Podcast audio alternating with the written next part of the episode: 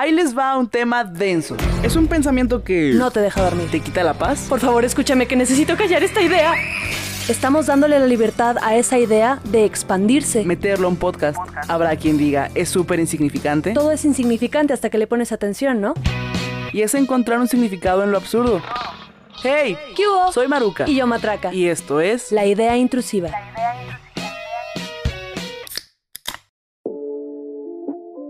Pues bienvenidos. Pues bienvenidos. Al episodio número 9. En este episodio va a haber muchas cosas. Va a haber hartas cosas. Para empezar, tenemos el notición de que al final de este episodio van a conocer al ganador o la ganadora de el sorteo.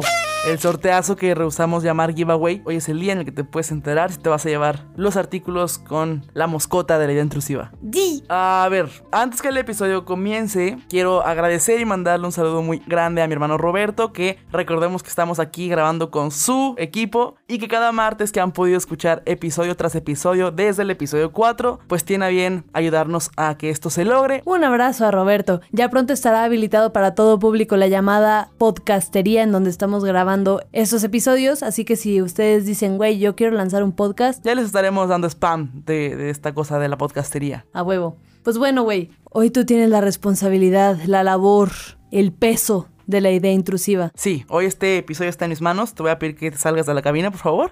Este, No, güey. Eso no va a suceder. Porque como es mi responsabilidad, lo voy a grabar sola. Uy, No. a ver cuánto te dura, güey. No, ya sé, me aburriría mucho, güey. Lloraría, tú lo sabes.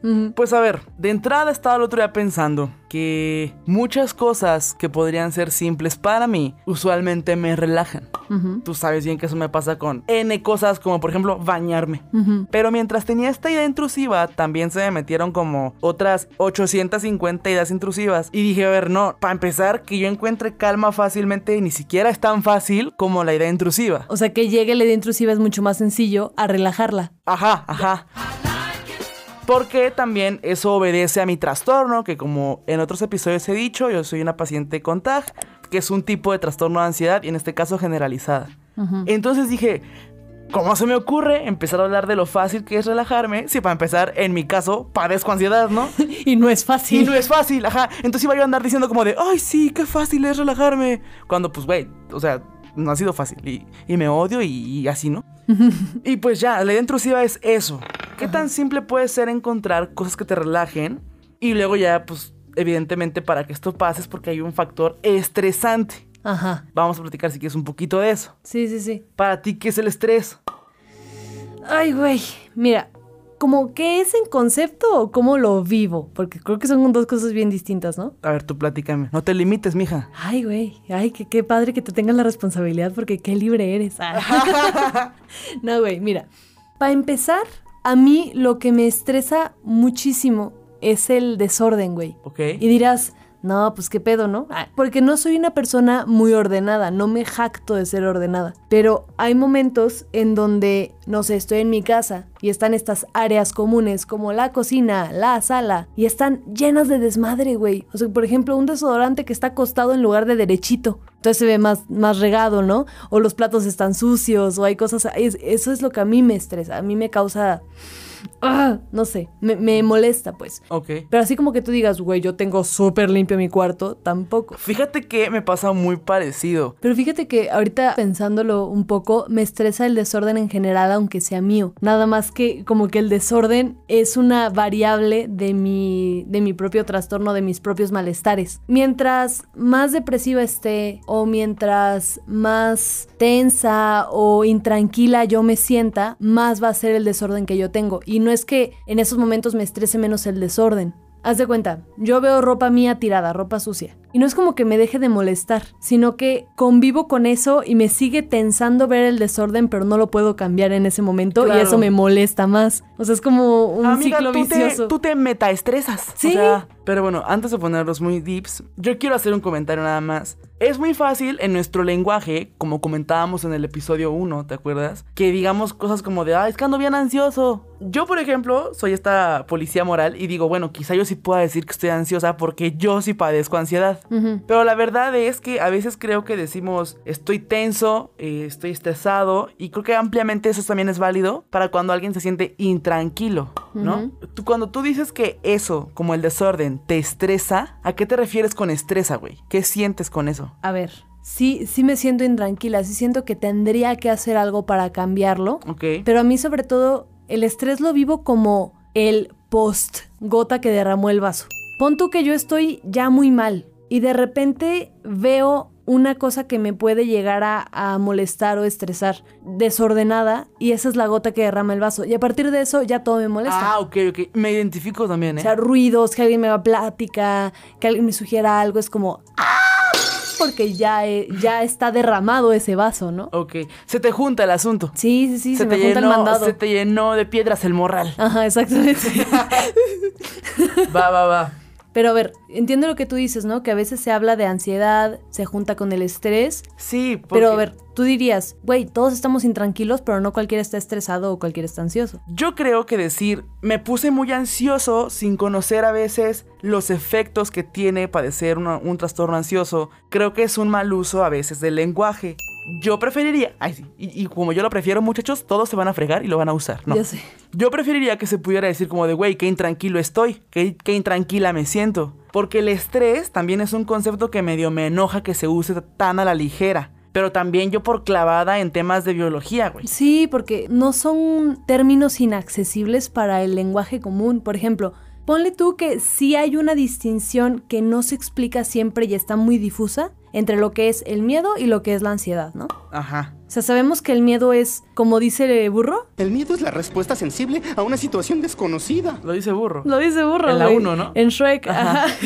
Pero a ver, porque es justo eso, ¿no? Es una reacción fisiológica emocional ante un encuentro con una situación desconocida o en la que no sabes qué hacer, ¿no? Es que es eso, mira, yo, por ejemplo, que estoy muy clavada con algunos temas de bioquímica, también es cierto que al no dominarlos me clavo con algunas cosas convenientemente. Entonces yo soy esta persona que prefiere que estrés no se utilice porque yo me acuerdo que en bioquímica hay un concepto que se llama estrés oxidativo, que no es más que un desbalance ahí en células, este, son, son características súper moleculares que tienen que ver con la oxidación, con los radicales libres, con el ADN. Y como yo me clavé mucho con eso, yo digo, güey, eso es el estrés. Y la otra es miedo, angustia, ansiedad. Pero el estrés se define muy parecido a como lo estás definiendo Sí. ahorita molecularmente. Amiga, sí, pero espérame. Lo que yo te estaba comentando era el miedo, ¿no? Luego está la ansiedad. La ansiedad es esto que le llaman el miedo al futuro. O sea, es, es estas cosas que no puedes controlar. Ajá. Es una respuesta anticipatoria a una amenaza futura Claro. que realmente no Sí, conoces. es natural. Ajá. Entonces, cualquiera puede tener ansiedad, ¿no? Cualquiera. Amiga, cuida tus palabras.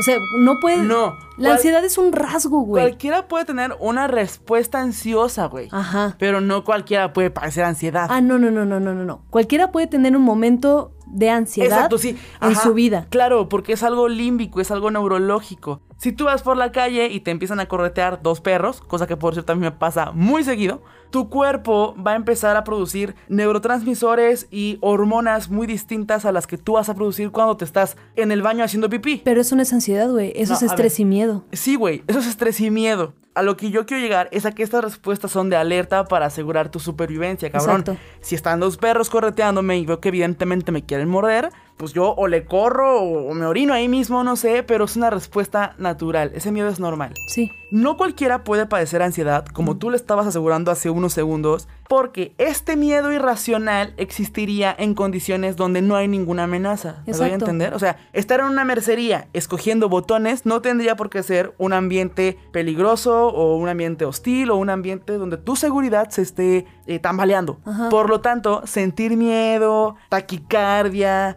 sudoración, en parisina, güey, eso ya sería una respuesta ansiosa. Ajá. Pero la respuesta natural es el miedo. Sí. Cualquiera puede sentir miedo ante una situación presente y amenazadora. Ajá. Pero también puedes tener en algún momento una crisis de ansiedad o una sensación de ansiedad o un rasgo ansioso. Es que ese ya es otro son, amiga. Hablar de las crisis es algo muy distinto No, porque no, las claro. crisis sí son aisladas. Sí y no. Pero bueno. Ya me voy, muchachos. Ya me voy, ya me, ya me voy porque se me puso de malas muy rápido. Pero, este güey, o sea, cualquiera, si, si la ansiedad se define como una respuesta anticipatoria ante una posible amenaza futura, cualquiera puede tener un momento de ansiedad ante ese tipo de cosas. Ok, ¿no? Ok, ok, ya lo Pero planteaste no mejor. cualquiera Ya lo- puede tener un trastorno de ansiedad. Ah, bueno, eso es otra cosa. Ahí está. Ahí está. Ahí está. ¿Ya estamos de acuerdo aquí en este programa? Ajá, estamos de acuerdo. Pero a ver, güey.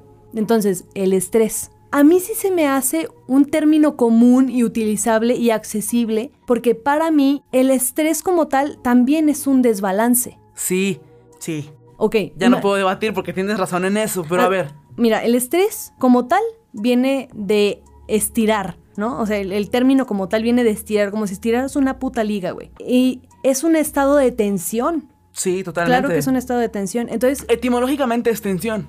Estrés. sí, sí, sí. Por ejemplo. Es tensar. Ajá. Sí, entonces desde ahí todo bien, pero también es un estado de desbalance o desproporción entre demandas externas y los recursos con los que tú cuentas en ese momento. Ok, ok. Yo no digo que no lo utilicen en el mundo social o en sus memes. En mi cabeza tiene más sentido cuando lo veo en reacciones químicas o en ambientes químicos. Sin embargo, los radicales libres que producen este estrés oxidativo también son útiles contra bacterias y virus. Entonces, cuando tu cuerpo está en riesgo con una infección, claro que hay más estrés oxidativo. Y en ese sentido podríamos decir que es exactamente lo mismo. Tu ejemplo y mi ejemplo, sí. Y también se puede hablar de estrés laboral, también se puede hablar de estrés académico, de estrés dentro de la familia, porque son contextos en los cuales en algún momento tú no vas a poder reaccionar Claro. y tienes que autorregularte. Y aquí llegamos a, a una siguiente parte, ¿no? Porque es necesario autorregular todas esas Claro. cuestiones. Entonces, respondiendo a la primera pregunta de que cuál era la idea intrusiva y qué cosas me estresan, no pude responderte. No pude responderte. No me quedo sin opciones de dar algo concreto. Un chorro de cosas me ponen como bien intranquila y nerviosa y ansiosa, güey. Ajá. Por ejemplo, tú hablas de esta ansiedad generalizada, que es un trastorno que no sé si a banderas, pero al menos padeces, ¿no? O sea, no es como que estoy orgullosa de mi tag. Es que, es que yo no soy el tag, ajá. Pero, a ver, tú que al menos lo padeces, ¿tú qué podrías decir que es la ansiedad generalizada? Ay, es un montón de cosas. No, pues es una constante intranquilidad o angustia o una sensación como de estar todo el tiempo alerta por cosas que podrían ser muy pequeñas y en todos los contextos. Es un día donde usualmente la mitad de las cosas a las que tienes que exponerte van a hacerte sentir más intranquilo. Eso lo, lo estoy diciendo en palabras como muy cotorras. La verdad es que tiene otro ter- otra terminología, pues llega un malestar físico usualmente y puede haber insomnio, atracones de comida, puede haber taquicardia. Y pues nada, la verdad es que en este caso, cuando alguien es diagnosticado con, con un trastorno de, de ansiedad, que hay diversos trastornos en esta categoría, pues sí es muy, muy recomendable ir a psicoterapia. Ujú. Eh, o atenderlo incluso con psiquiatras. Con un psiquiatra, claro. Depende del nivel, también hay como intensidades, muchachos, no se espanten. Y eso, creo que es una situación. O sea, te, te voy a contestar más bien la pregunta por cómo lo vivo yo. Exacto, o exacto. es cómo me pasa busco. a mí. En mi caso, es una situación en la que todo el tiempo creo que lo que estoy haciendo no está tan bien hecho. No importa el número de veces que se me diga, como de no, güey, sí, sí, sí estás bien, ¿eh? Este, gracias. Yo soy como de no, perdón. Como que creo que socialmente sí me trae algunos inconvenientes. A veces la gente no lo espera porque convivo mucho, pero sí me, me- me ponen aprietos bien feo. Ok. Eh, ¿Te ponen aprietos muy feo porque te tienes que disculpar por todo o cómo? No, no, no, no, no. O sea, usualmente me hace sentir muy intranquila cuando tengo que hacer algo, por ejemplo, enfrente de otra persona. Si tú me dices, oye, Maruca, haz unas sincronizadas, ¿no? Y hay ahí cuatro personas, mi mente lo que va a pensar es, güey, que se vayan, que se vayan, que se vayan. Me siento invadida en lo físico muy No me gusta que me abracen y demás porque físicamente este malestar sí llega como a la, a la proxemia. No me gusta que estén muy cerquita de mí, no me gusta que me agarren la cara, no me gusta que me abracen. Hay muchas cosas que no me gustan. Que te vean fijamente a los ojos cuando estás como Ajá, en conflicto. Que la gente se me quede viendo, por ejemplo, y no me diga qué quiere. Ah, necesito casi siempre una respuesta. Soy muy nominal. O sea, en las conversaciones también. O sea, he de decir que, si se dan cuenta, yo me alejo mucho. Suelo aislarme mucho, por ejemplo, porque el contacto social me puede abrumar. Como que me rebasa a veces el contacto social. Y justo es también un, un rasgo, ¿no? El que esta ansiedad generalizada repercute en qué tanto te puedes desenvolver o no en situaciones normales, ¿no? Es más, muchachos, les voy a contar algo. Y muchachas, yo estoy muy tensa ahorita por este episodio. Ustedes no lo saben, pero yo tenía una idea para el episodio y Matilde vino y me dijo, no, mira, hay que hablar también de esto y esto. Y mi cabeza fue como de... "Pff, no, porque voy a estar tensa. Y es lo que está pasando. Sí, porque es eso, ¿no? Mira, cuando una persona padece ansiedad o tiene un momento de mucha carga ansiosa o estresante, vamos a llamarlo así, ¿no? Es, es un evento de, de altos niveles de estrés. Lo que pasa es que están hiperalertas a posibles amenazas. Sí, todo resulta un peligro, güey. Exactamente. Todo resulta un peligro para mí. Entonces, cada quien, patológica o no patológicamente, funcional o disfuncionalmente, encuentra formas de canalizar o disminuir ese estrés o esa ansiedad. Así por es. ejemplo, a ti te funciona mucho hacer listas, como tú dices, eres muy nominal, por favor etiqueta todo lo que me estás diciendo. Y, ajá, exactamente. Yo no lo quería decir así como tú lo dices, porque quería que fuera como lo más light. Pero sí, es, una, es un estado de alerta constante donde todo a veces parece ser dañino, peligroso y de todo hay que cuidarse. Ojo, que no se compare o que no se asimile este comentario a creer que me están siguiendo o a que oigo voces que. No, no, no, no, no. Yo puedo estar en ambientes familiares o ambientes sociales muy cómodos para mí con mis amistades y estoy bien, y me la paso bien, canto en el karaoke, bailo la chona un ratito y el pavido návido. Pero si de repente me das una mala noticia, la que sea, yo me voy a tensar como físicamente y también emocionalmente. Yo diré, ay, no mames, ya me quiero ir, ya me quiero. ¿Por qué? Que una mala noticia puede ser, güey, no mames, tapé el baño. Ah, claro, sí, para mí una mala noticia puede ser, oye, Mari, me dio alergia a la aceituna. Y ya, o sea, debo admitir que sí creo que soy un dolor de huevos para muchos de mis amistades. Por ejemplo, ahora que Matilde dice como de, eres muy nominal, haces listas, le voy a mandar un saludo a Arlen. Y un Yo- beso. Yo le mando un beso. Ajá.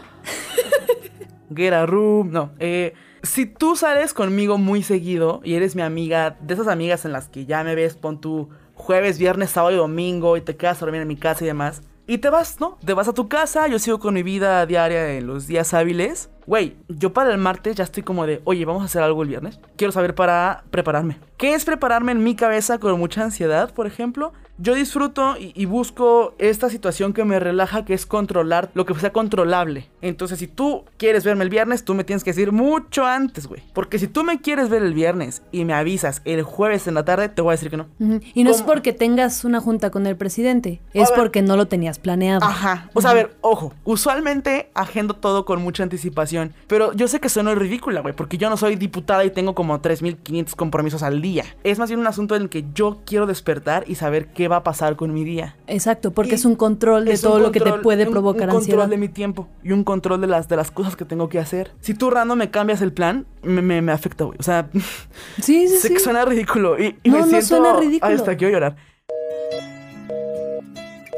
Me siento a veces como súper exagerada, pero es que no, no me gusta eso. Entonces, si yo, tengo, si yo te digo, ¿cuánto crees que nos tardemos en la papelería? Y tú me dices, no, pues 40 minutos y yo llego ahí hora y cuarto, sí me la paso mal. Sí estoy como de, güey, yo no planeé esto.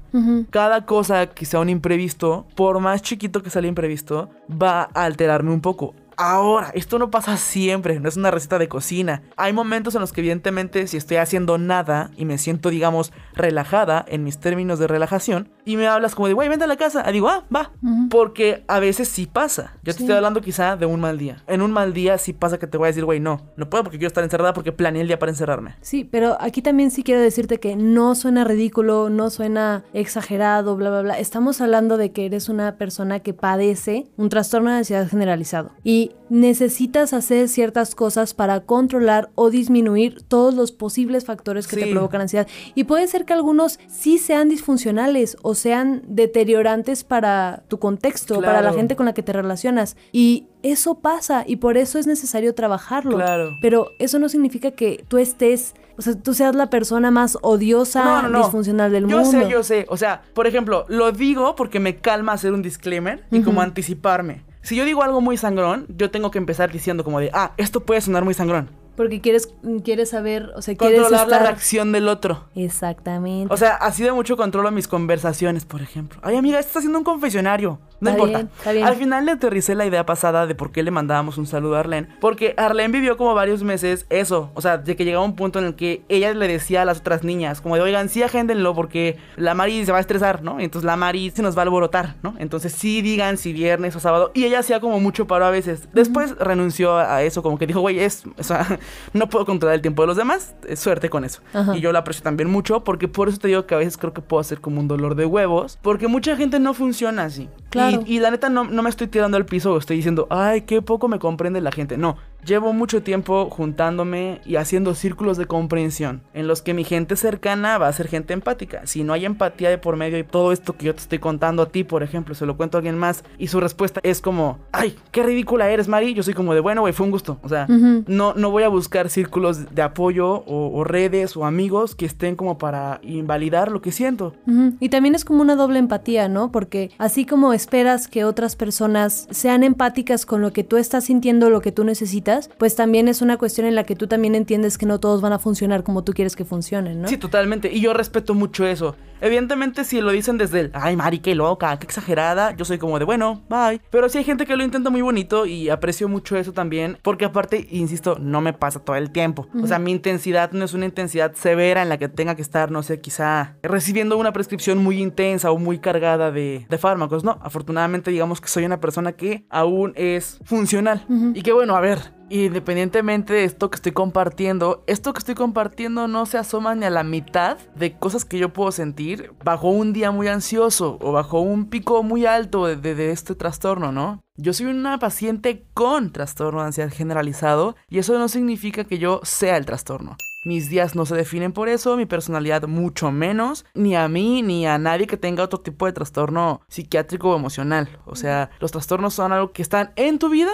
tú eres un paciente con no eres un paciente que es el trastorno. Es que, fíjate, es bien importante que menciones estas cosas porque a veces nosotros cuando recién nos diagnostican, si somos estas personas que dicen, güey, entonces todo se explica con mi trastorno y todo lo que yo hago es por ese trastorno. Incluso llegamos a justificarnos claro. como de, no, es que yo tengo ansiedad y no es como que sea una bandera de, híjole, pues ni modo, mi chavo, ya tengo esto. No eres solamente esa ansiedad. Es algo que estás padeciendo, es algo que claro que rige y dificulta muchos aspectos que pueden ser cotidianos, pero no es algo que sea lo único que te represente, ¿no? Exacto, y yo a veces lo enuncio así. O sea, a veces tener el trastorno sí explica muchas conductas o muchos malestares que estoy viviendo, pero no me resumo a eso. No solo soy eso.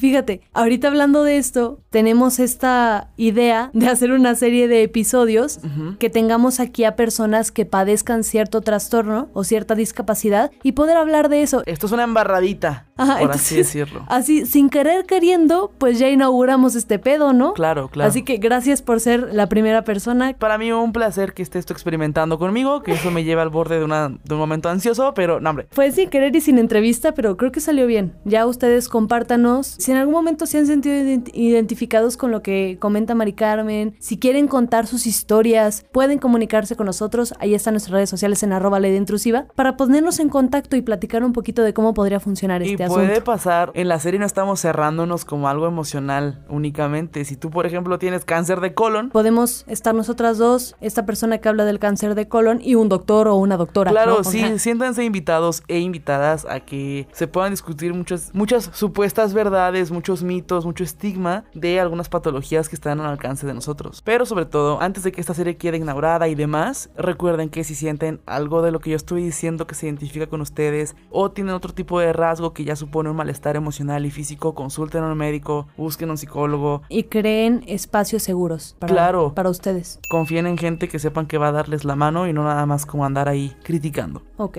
A partir de todo esto que tú mencionas de que tienes TAG y demás, hablamos no solo de la importancia de reconocer estas cosas, sino también de que puedes tú seguir siendo funcional. Digo, tú dices, sí, tengo este trastorno, pero yo no lo soy. Yo puedo seguir siendo funcional a partir de todas las cosas que pueden hacer que yo me regule para reducir esa ansiedad o ese estrés. Y mira, la autorregulación es este mecanismo que tú tienes, esta reacción que tú tienes cuando hay muchos eventos estresantes alrededor. Entonces, imagínate que tú eres una balanza y en tu balanza derecha te están poniendo un chingo de piedritas y te estás pues desbalanceando, estás desequilibrándote tus recursos de autorregulación regulan la balanza. Entonces, esos recursos pueden ser respirar, bañarte, pueden ser escuchar música, pueden ser un chingo de cosas. O sea, pueden ser cosas que a ti te sirvan para regular esa balanza. Y es que yo decía, a ver, ¿por qué fregados es importante regularnos? Porque se hablan de muchas cosas en psicología, güey. Se habla de dejarte llorar, dejarte ser, dejarte vivir,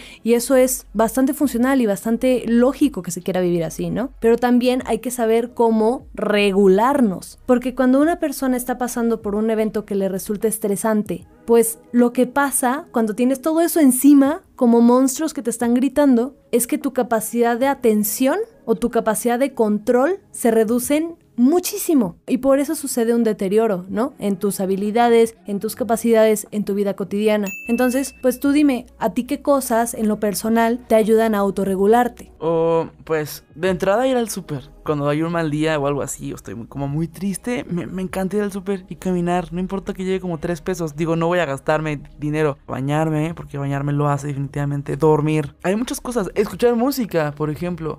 Que me la paso un montón con audífonos. Afortunadamente hicimos un momento intrusivo y les preguntamos a nuestros seguidores que podía relajarlos. ¿Quieres oír las respuestas? Sí, por favor. Mucha gente sí se fue por este asunto de la música, pero hay personas que nos pusieron incluso el género. Creo que pues, para cada persona... Hay un tipo de música que puede relajar, ¿no? Ajá, todo tiene su mercado aquí, ¿no?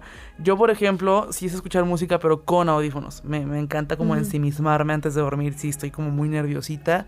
No sé, muchas personas, por ejemplo, también lo que disfrutan es encontrar música. Descubrí por ahí playlist. Otras personas hablaban como más bien del ejercicio y, y el desplazarse, ¿no? La movilidad. Otras personas más bien decían como, yo quiero caminar, pero bueno, me gusta caminar para relajarme, pero hacerlo en silencio.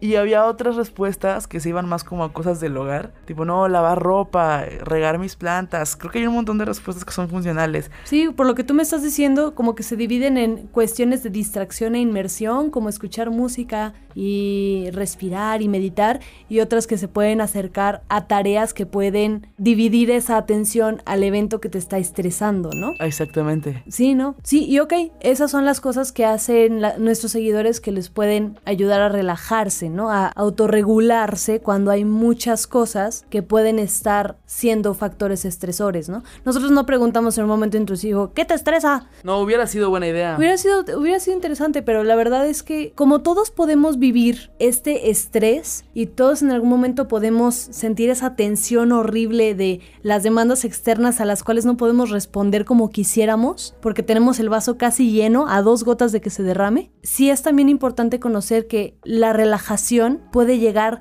de un chingo de formas diferentes y no hay una forma de relajarse. Por ejemplo, a mí me molestaba mucho, bueno, no, no es que me molestara, pero realmente en la carrera se habla mucho de meditación, como de llévalos a meditar. Y por ejemplo, a mí en terapia, a mí eso no me relaja. La meditación en general, cuando te ponen en ese asunto de cierra los ojos, conecta con tal, no, no me relaja en lo Hay gente a la que sí también está bien, pero no es para ti. No es para mí. Ajá. Para mí, por ejemplo, a mí lo que me relaja muy cabrón es jugar solitario, güey. Ok.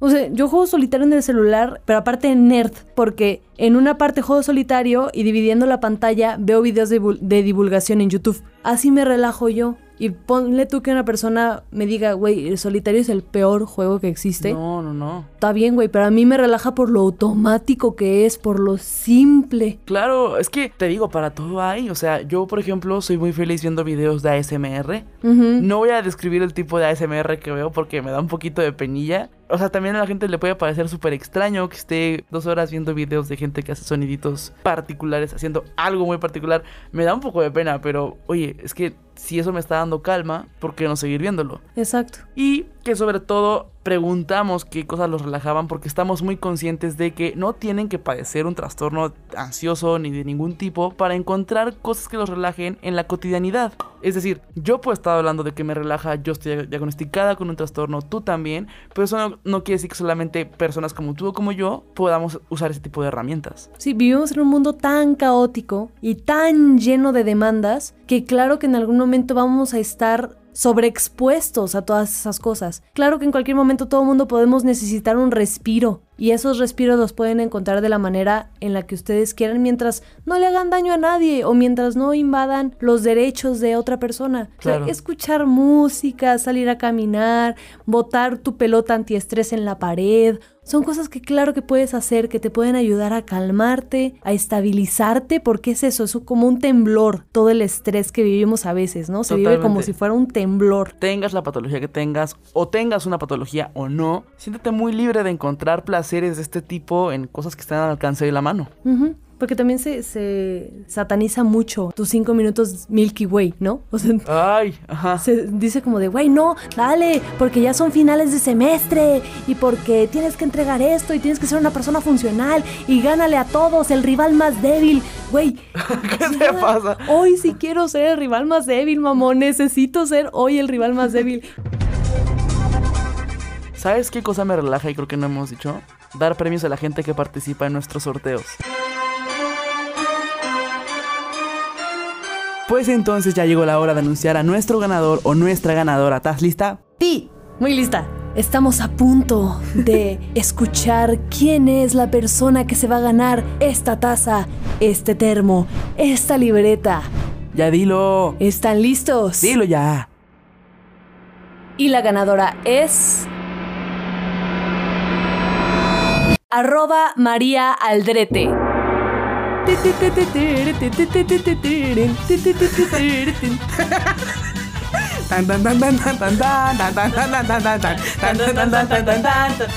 Bueno, Ya.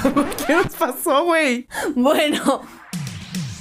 Muchas felicidades, arroba María Aldrete. Nosotros ya nos pondremos de acuerdo contigo para entregarte los premios. De verdad, muchas felicidades. Gracias por participar y por etiquetar a tus amigues y estaremos contactándote en estos días, seguramente hoy mismo. En las historias van a poder ver como la fe y legalidad de- del sorteo y que pues esta persona sí fue quien apareció en la aplicación, el generador de, de esta rifa. Y para todos los demás que estuvieron participando y estuvieron comentando una y otra vez, comentándonos también qué era lo que más les gustaba de la idea intrusiva, pues tampoco se despeguen, porque así como hubo esta rifa, puede haber muchas más, tanto de estos productos como de otros, no se sabe. Todo es un misterio y todo está abierto para la participación de ustedes, amigos intrusivos.